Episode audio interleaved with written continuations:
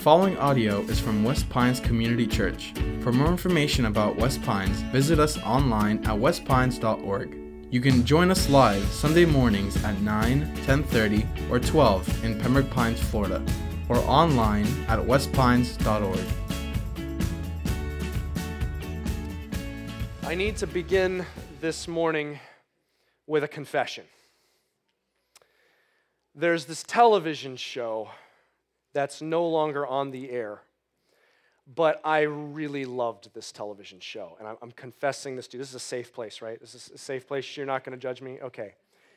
The show is called Trading Spaces.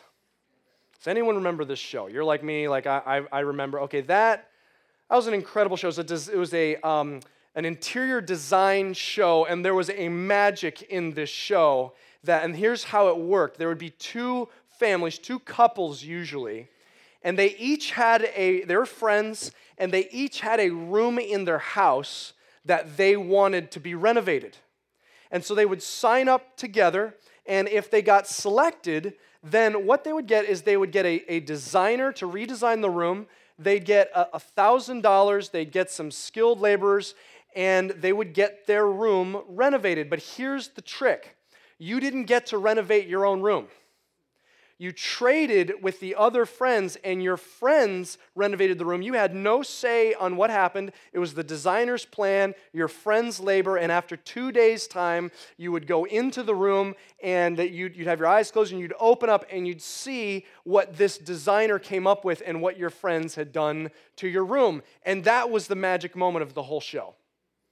Because at that point, sometimes people were just so happy and crying, and sometimes they were crying, and for a completely different reason. I mean, there were moments where you're like, oh, that friendship's over. Okay, that's irreparable right there, okay? And there, one of the things that I'm convinced that the show did that to spice it up is the designers that they had. I mean, most of these families, they had very conservative design in their homes, but they had, a couple of these designers were these hyper-creative, very extreme, experimental designers. And they would do things in these rooms that no actual human being would ever design a room to live in like this, okay? And so people would come in, and if they got one of these crazy designers, they their eyes would be open. They're like, what have you done? done to my house, okay? Like, let me give you an example. There was this one time where the room that this couple selected was, I just want you to redesign my kitchen, okay? And the designer comes in with the friends and like, okay, here's what we're going to do. We are going to paint the entire kitchen, the entire thing, bright fire engine red. I mean, not the walls. The walls, the cabinets, the countertops, the appliances, the shades, everything is just going to be red. And then the designer said, but we need to add some texture on the wall, so here's what we're going to do. We're going to take the paint tarp we used, and we're going to affix it to the wall as like this artistic design. Okay, here's what the room looked like when they were done. That is awful. One time, that's not even the worst one, though. One time there was there was a, a couple, and they said, all right, we've got this room, this living room, and we want, when we walk through the front door, we want it to feel like an oasis in this room. I mean, just this relaxing place. And so the designers, that, that's what they left with their friends. The friends relayed this to the designer. The designer says, okay, I got it. First thing they did is they painted bright red and yellow stripes up all of the doors, the walls, and up on the ceiling. And the reason was, she said, I want it to feel like you're on the inside of a retro beach cabana. And then she brought in wheelbarrows of sand, covered the entire floor, the entire floor of six inches of sand, made a pretend palm tree, and put in some lawn chairs. And when they opened their eyes, this is what their friends had done to their living room right here. That's bad right there. That is bad, okay? But my favorite one, I, I don't even know if I can just describe this to you. Okay, I, I'm just going to show, this designer, this was not a practical joke. This was the professional designer. This is what they did to the living room. Just look at this right here. See if you can see what's going on. That's not a joke, okay? They walked in. You can see there's a chandelier on the floor, okay?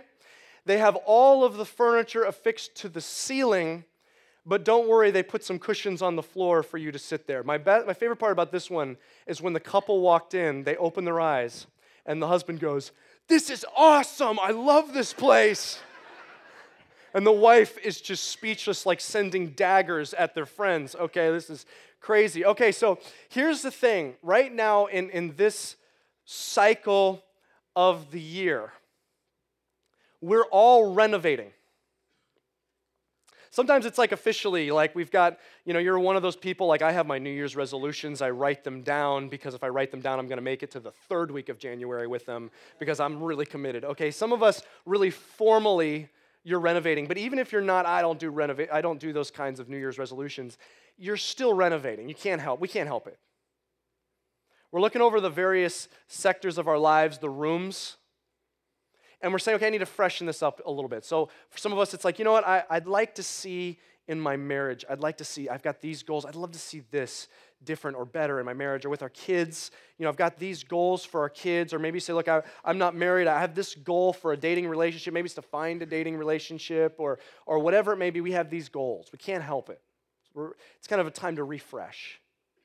Professionally, we're thinking about things like, okay, I, I want to be better at my time management. I want to do this a little bit better. Or maybe I want to get develop this skill. Or I've got um, this for my health. I want to eat like this. Or I want to exercise like this. And these are my goals. We can't help it, but we just, we're renovating right now. But the thing is that the dangerous thing is who are we bringing in as our designer? Like we're renovating this room, and if we're not really, really careful, we're going to find that the designer that we're bringing in is like doing crazy backwards, upside-down things. Like we all know that like sand and dirt belongs on the outside of the house, but if we're not careful, we're bringing in a designer and it's just dumping sand everywhere. Like we're renovating, we've got these goals and these plans for these different segments of our life, but if we're not careful, like who we're bringing in, like the, the voices that's that's showing us what the design should look like, we'll turn around and there'll be things affixed to the ceiling that should be on the floor, like completely backwards. And so before we take one step in renovating anything, like whatever it is that you have goals for this year, there's one basic concept in truth that we've got to engage, and we're going to engage today. It's so foundational, it's so basic, but it affects everyone. I don't know where you're at in your journey with God. You may be here and say, look, I'm not really a spiritual person. I'm just kind of, I got questions, I'm just starting out. And if that's where you're at, first of all, I'm so I love that you're here. I'm so glad that you're here.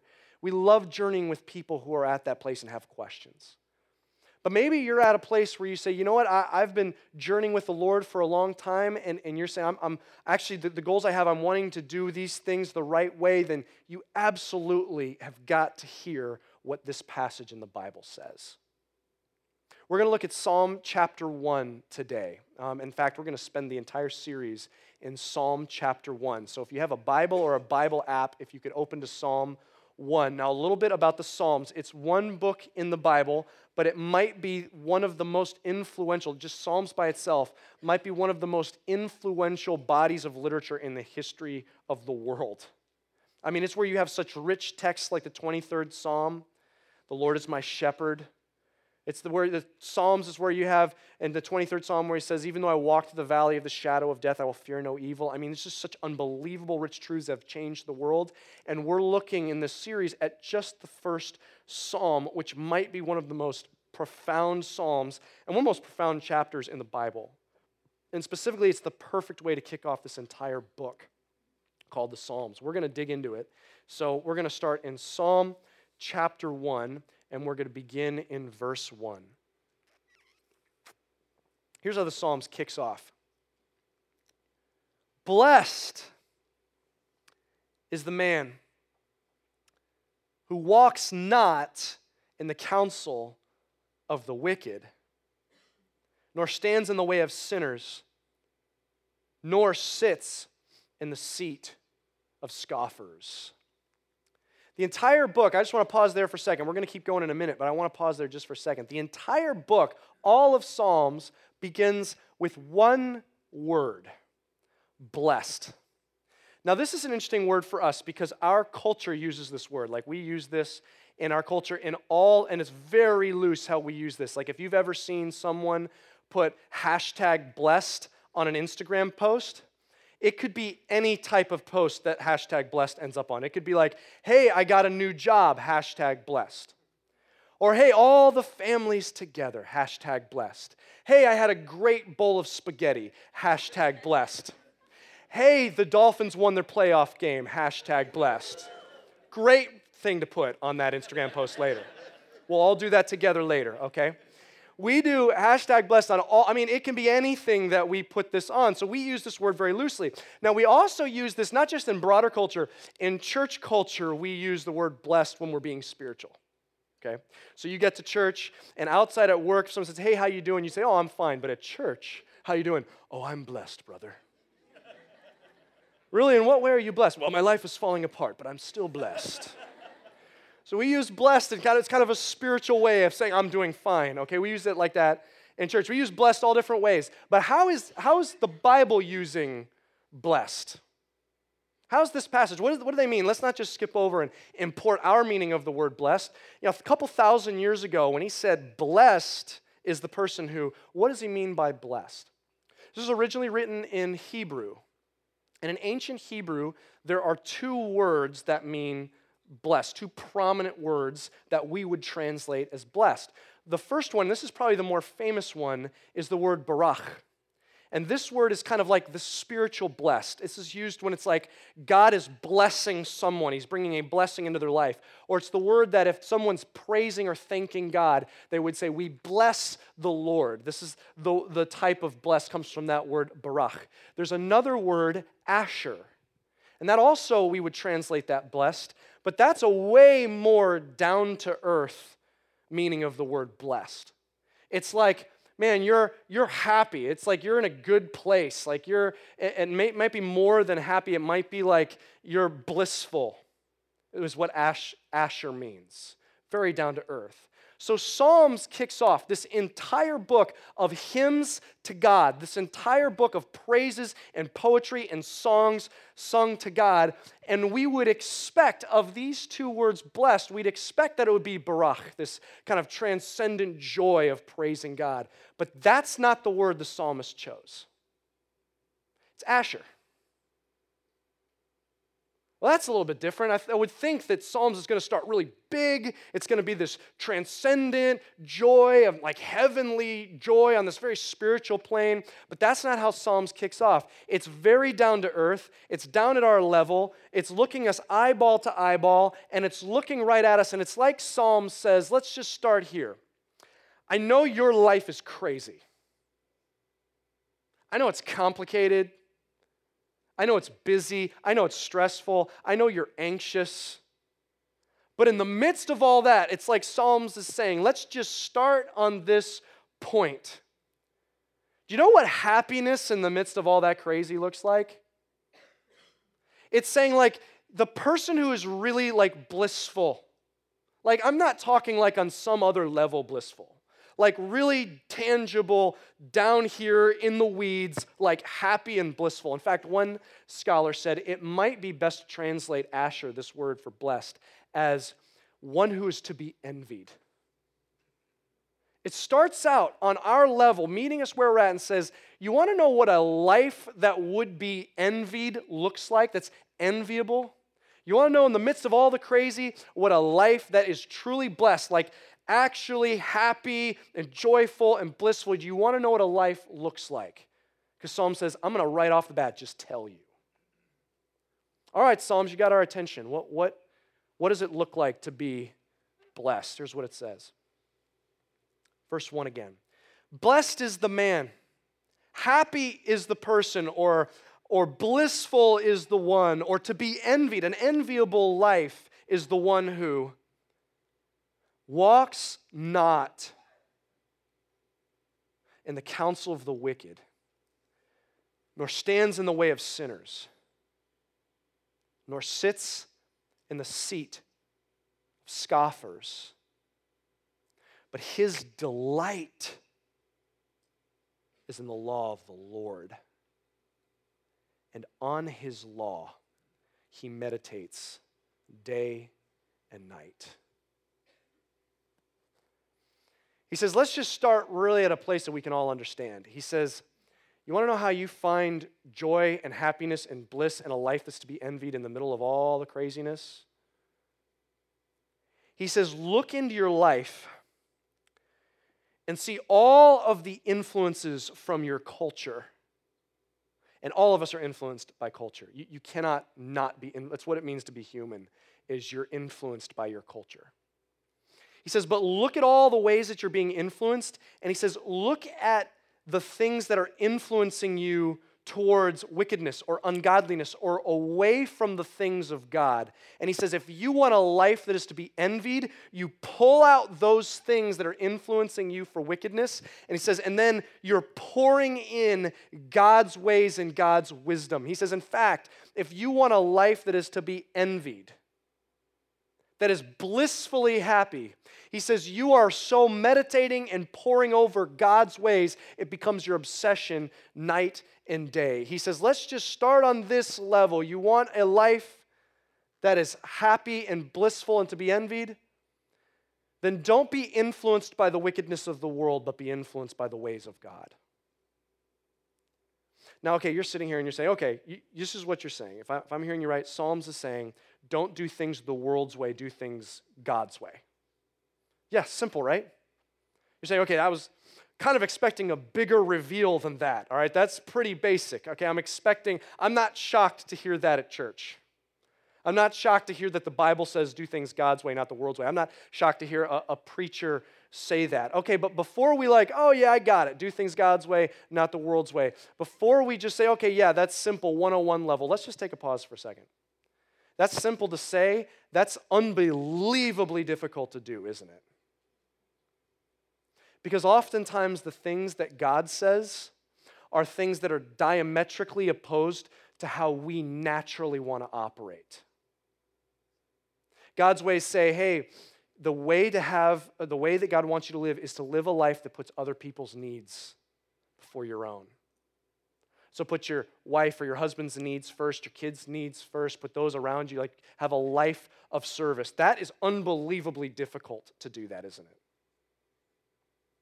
God's ways say things like, okay, when it comes to your personal sexuality, I've put boundaries on that, not to stifle you, but to channel that so that it's stronger. That's not like an easy thing. I mean, that's a lifelong kind of pursuit, isn't it?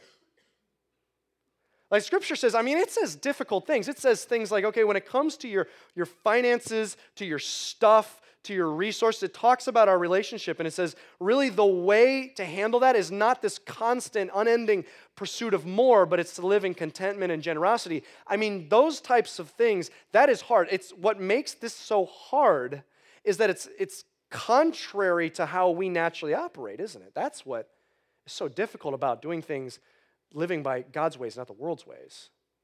But that's not the only thing that makes it unbelievably difficult, is it? It's so often that the things that God wants and that God teaches are absolutely absurd to our culture. Maybe you've been in a discussion with a family member or a coworker or a friend, and they've said, man, how do you believe this? Is this really what you believe? Because this is crazy, and you've been like, and it's been uncomfortable because maybe you don't know how to defend that. Or you say, and or they're like, man, maybe it's more than that. Maybe they've actually pushed on you, and, and they've kind of maybe ridiculed or even bullied you. Christian, you believe? How can you believe this? I want answers. What about this, and what about this, and I've got this question, and, and you look at the world and see this, and you still believe this? And there are times where, if we're honest, man, okay, yeah, we know there's God's ways, and they're what's supposed to be right, but sometimes it's uncomfortable to take a stand and say, no, this is true. I believe this. See, it's easier to say, yeah, God's ways, not the world's ways, but man, it's a whole different thing. We can all nod our heads in here, right? But it's a different thing to walk out those doors and to let that play out in our life. I want you to see how Psalm one ends. We're, we're going to just jump to verse five, Psalm one, verse five. Here's what it says.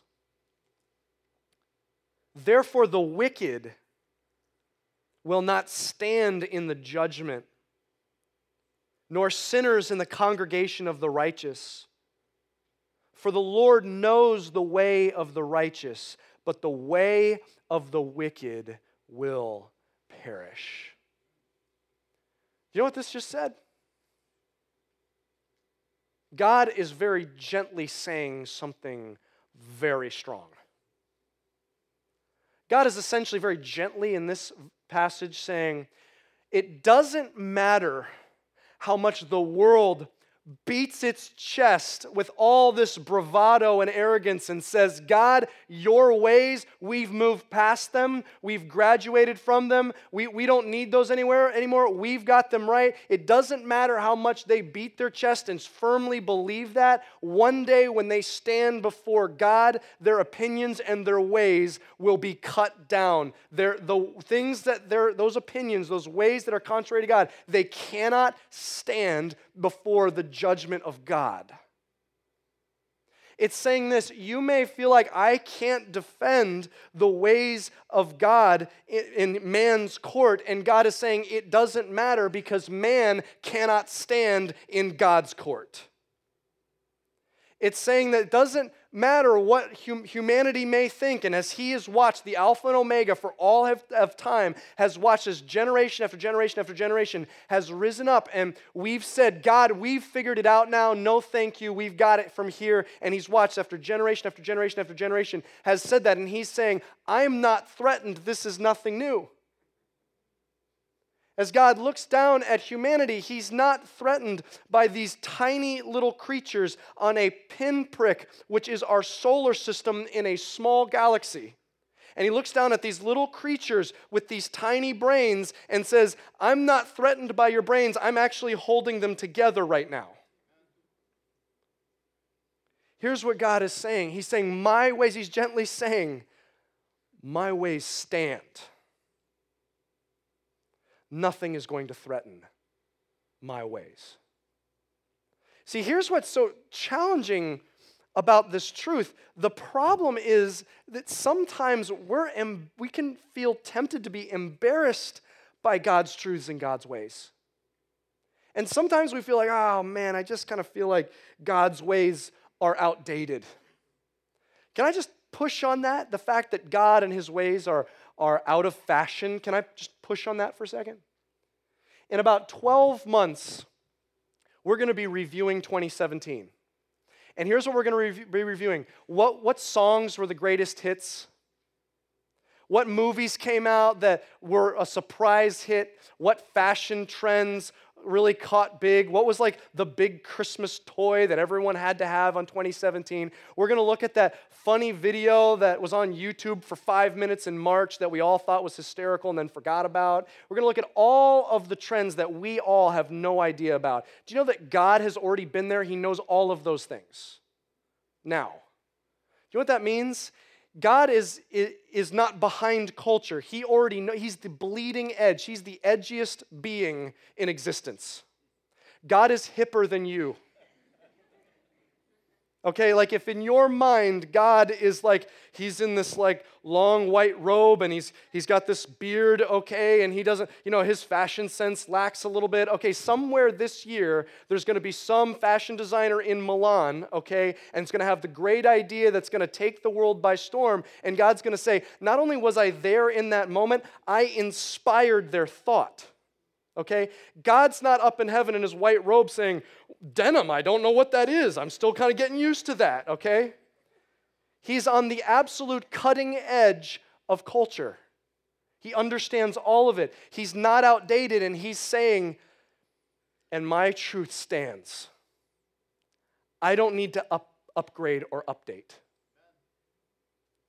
Sometimes our issue is it seems like God's ways, okay, you know, I sometimes I'm embarrassed to seem outdated, but sometimes I'm embarrassed because they just seem unintelligent.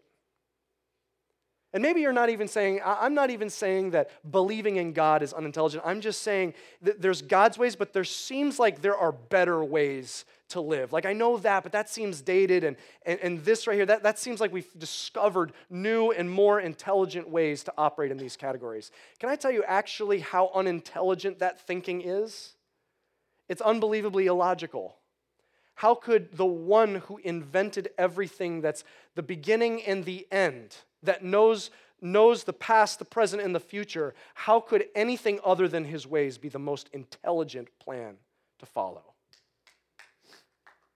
Sometimes we're concerned because it feels outdated. Sometimes we're concerned because what God says, it feels like an unintelligent path. But sometimes it just feels like God's ways are just stifling. All right, I get it, I, his ways are right, but I just feel like he's holding me back if I do things God's ways. Well, can you hear what Psalm one is, is saying? Because this psalm is, is speaking directly to that. God himself is saying this. If you're wanting to find life, vibrant life, if you're wanting to say, not just at some transcendent level, but I'm trying to find the way I'm, I'm supposed to thrive here. I, I'm wanting to find happiness, and I'm wanting to find bliss. I want a life that's to be envied.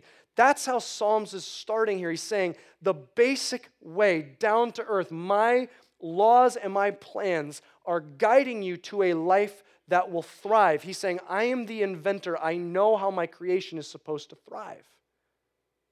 But sometimes we think, God, you give me all these laws, and you're doing it just to kind of test my sincerity.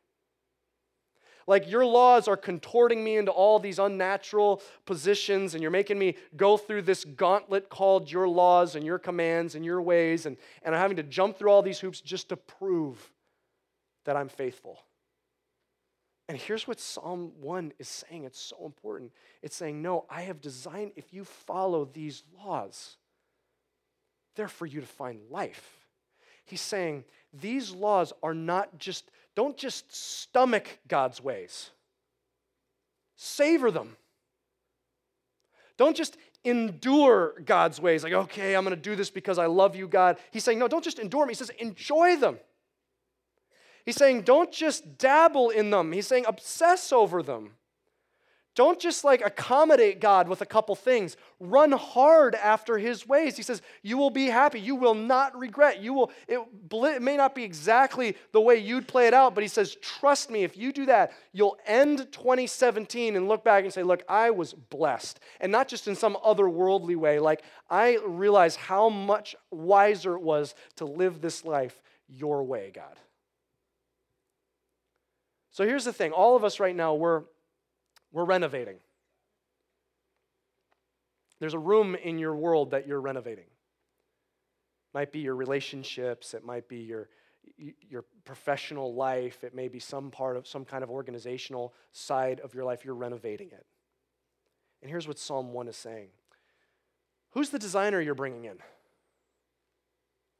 Are you just like incorporating goals that you pick up just from the world around you, or are you saying, God, I want your goals. I want to do things your way this year. Like, I'm just stopping before I start running after and assuming that I've got everything your way. I want to stop for a second and say, before I, I tweak anything, retool anything, reclaim anything, I want to stop and say, God, you point me in your direction. Well, I'm going to pour over. I want to do things your way. Because here's the scary thing. The scary thing is no matter how, where you're at in your walk with God, just starting or maybe been doing it for, for decades, we will never get to a place where we've pulled all of the world out of our lives. And so that means that right now, whatever it is that you're renovating, there's something in there that's been informed more by the world than by God. And you absolutely want God to be the designer. And this morning he's saying, time out, stop. Make sure I'm the one that's designing this renovation project. And run hard after that. You say, well, how do I pull out the ways that the world is informing me? And we're going to talk about that in detail through this rest of this series, we're going to be talking practically, how do we adhere to God's ways and pull out the ways of the world? In fact, next week we're going to talk about how do you uncover these parts of our lives that are informed by the world. You don't want to miss next week as we talk through that. It's absolutely vital that we learn how to do that and have the self-awareness to learn how to pull those things out of our life. We're going to talk about that next week. But here's what the point is for this morning. Today, the point is we've got to reframe our thinking about God's ways. We've got to transform our thinking. These things are not just to be tolerated, they're to be treasured. We've got to think about, they're not things to kind of be embarrassed and bashful about, they're things to stand firm on and to run after and pursue. And so we've got to just start this whole series by just letting that wash over our brains. And so here's the challenge, the practical challenge for today that that we're challenging our whole church to do. The challenge for this week is to take Psalm one, six verses, and to commit it to memory this week.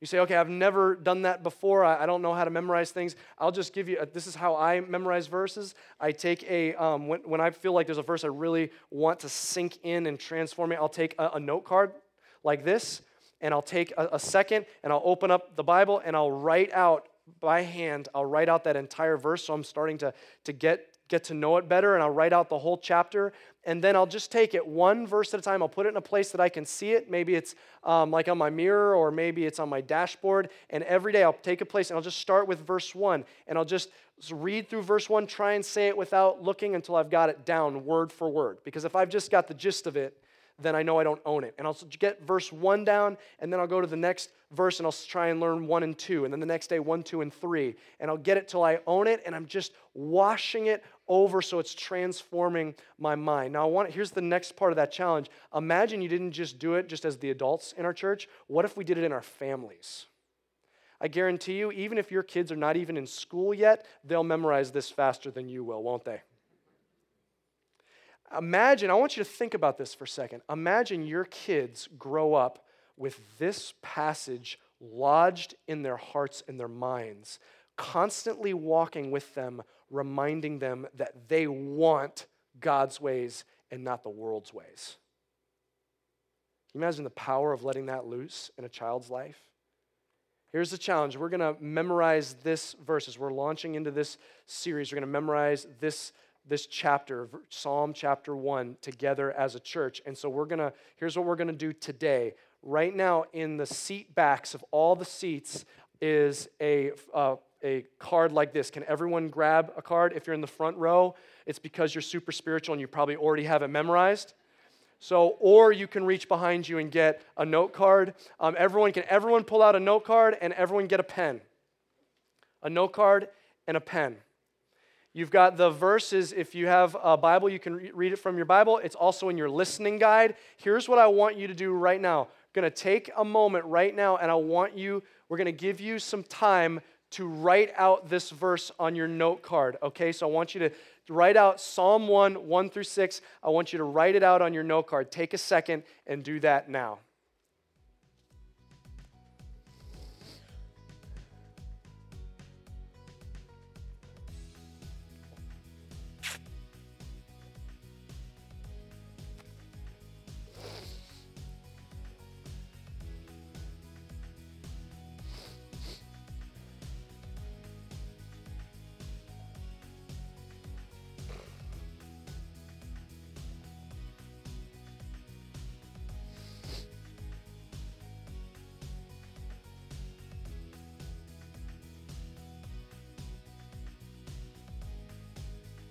Okay, that's all the time we have. Did everyone finish? Did you guys get that done? Okay, here's what I'm banking on. I'm banking on that half of you are like the O C D type that's like, I can't stop writing now. I don't care if you're talking. I'm still writing.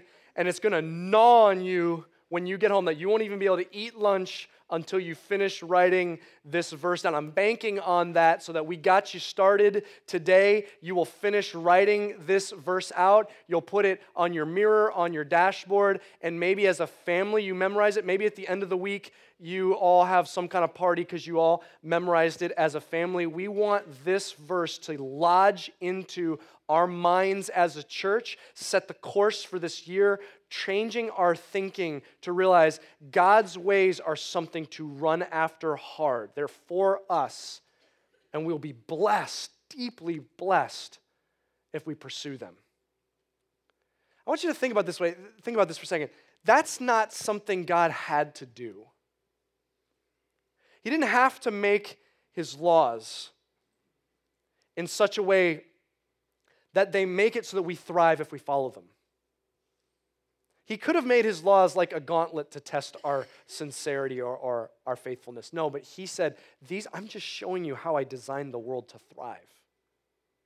That's an incredible gift from God. But let me tell you something else. That's not the best part. That's not the good news. The good news is not that God ways, God's ways make our lives better.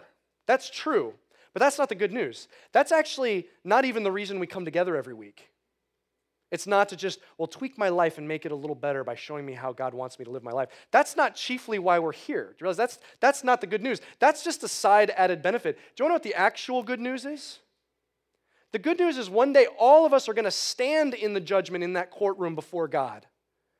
And if it was left up to us, he's going to look at our lives and say, but you've broken my laws. In twenty seventeen, you, you tried to follow my laws and, and you made mistakes. So that means you're a sinner, you're wicked, and you're guilty.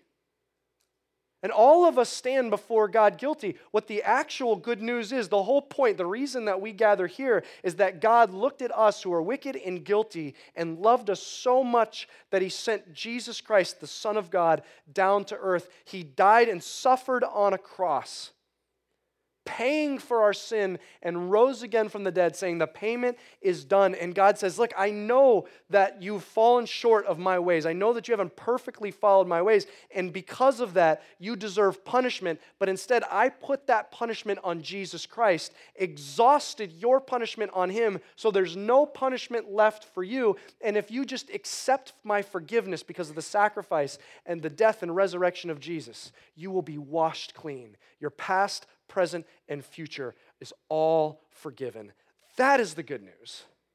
The good news is not that he's tweaking this life a little and making it better. The good news is that we have eternal life when we die because of Jesus Christ. That's the good news.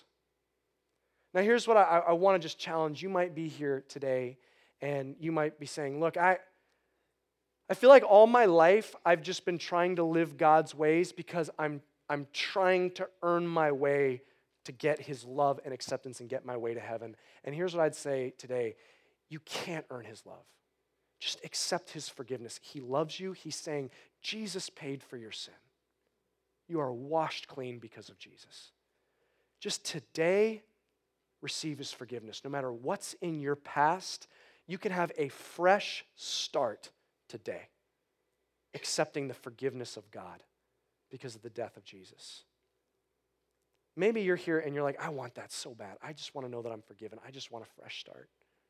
That's why this Bible uses the term born again. It's like you're born to start completely over, permanently under God's grace and forgiveness. But maybe you're here and saying, I want that. How do I get that? I want to just lead you. If that's you, you want to receive the forgiveness of God, I want to just lead you in a simple prayer. And let's just all take a moment before God. Would you bow your heads and close your eyes with me for a second? Can we all just take a quiet moment before God? If you're here and you're saying, I want to find the forgiveness of God, I want to know for sure that I'm spending eternity in heaven one day, then I just want to lead you in a simple prayer. But before I do that, I want to ask you to do take a bold step. And if that's you and you want to pray that prayer and find the forgiveness of God, no one's looking around, everyone's heads are bowed, eyes are closed. If that's you, say, I want to pray that prayer, then I want to ask you something bold. Would you just slip your hand in the air and put it down? You say, today, I, I want to find God's forgiveness. I see it. Praise God. Anybody else? You say, today, that's me. I want to find faith. I see it. Praise God. Amen. Anybody else? I want to begin this year knowing that I've got a fresh start, that I'm washed clean because of what Jesus did. Just slip your hand up and put it back down. Amen. I see it. Maybe you didn't even raise your hand, or maybe you did, but if you want to pray that prayer, I want to lead you in this just simple prayer right there in the quietness of your heart. Just pray this right there. Make this, this your quiet prayer to God. Say, God, thank you for saving me. Thank you for forgiving me. Jesus, thank you for suffering to pay for my sins. I want to follow after you and live life your way. And in Jesus' name, amen. Thank you for listening. For more resources and to check out other teaching series, please visit our website at west pines dot org. If you would like to speak with somebody about beginning a relationship with Jesus or ask any questions you have about this teaching, please call at nine five four, four three two, zero three two one, or you can email us at podcast at west pines dot org.